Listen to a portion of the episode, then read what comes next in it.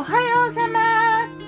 今日は2021年12月31日金曜日。大晦日だね。お世話になりました。今年も。来年もよろしく。今日の南伊豆は晴れ。雲ちょっと多め。風は吹いてるね。昨日の昨日ごメニュー昨日はごメニュー昨日はごメニューお昼はね牡蠣と白菜のホワイトシチュー豆乳でちょっと和風でネギとか入っちゃって白だしで。ご飯がね玄米ご飯と雑穀ご飯も入れてご飯のとろみで優しい仕上がり。塩昆布を添えて。そんなランチだね。牡蠣と白菜のシチューご飯。そんな感じ。夜はね久々に食べた。もう何十年かぶりだと思うよ。もしかしたら30年以上かもしれんな。スガキ屋の味噌煮込みインスタントのラーメンみたいな袋入りのスガキ屋の味噌煮込み。麺がちょっと違うかなと思ったな。ちょっと麺の色がねもっと白かってもうちょっと細かったような気がする。スープも若干違うかな。いや記憶の方が違うのかもしれないけどね。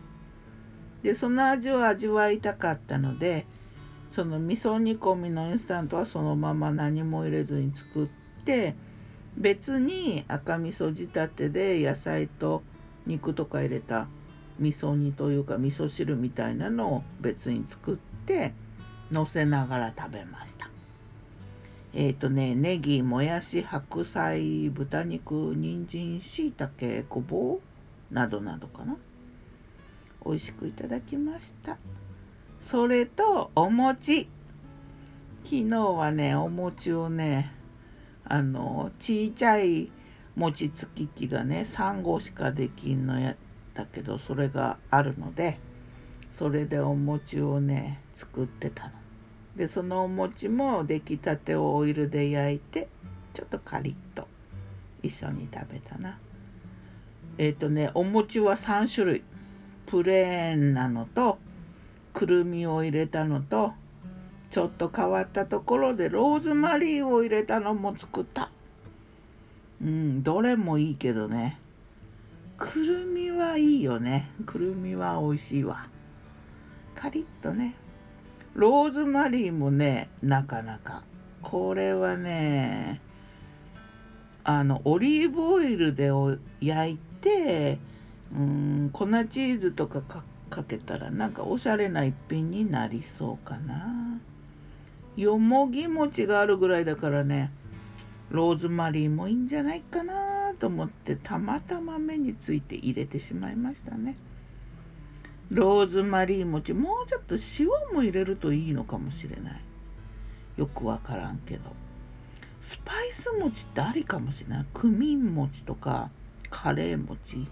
どうなんだろうね。いややってみるかな。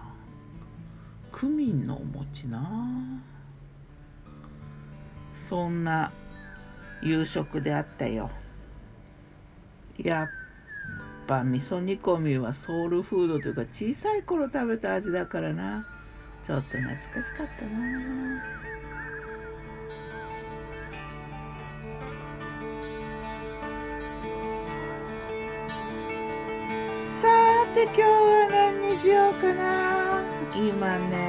ね昆布巻きと黒豆を煮てるからね。今日はやっぱりそばとかになっちゃうかな。あなたのそばではまた。今日も美味しく健やかに。良いお年をお迎えくだされ。ありがとう。ギターは藤井声はよったんでした。またね。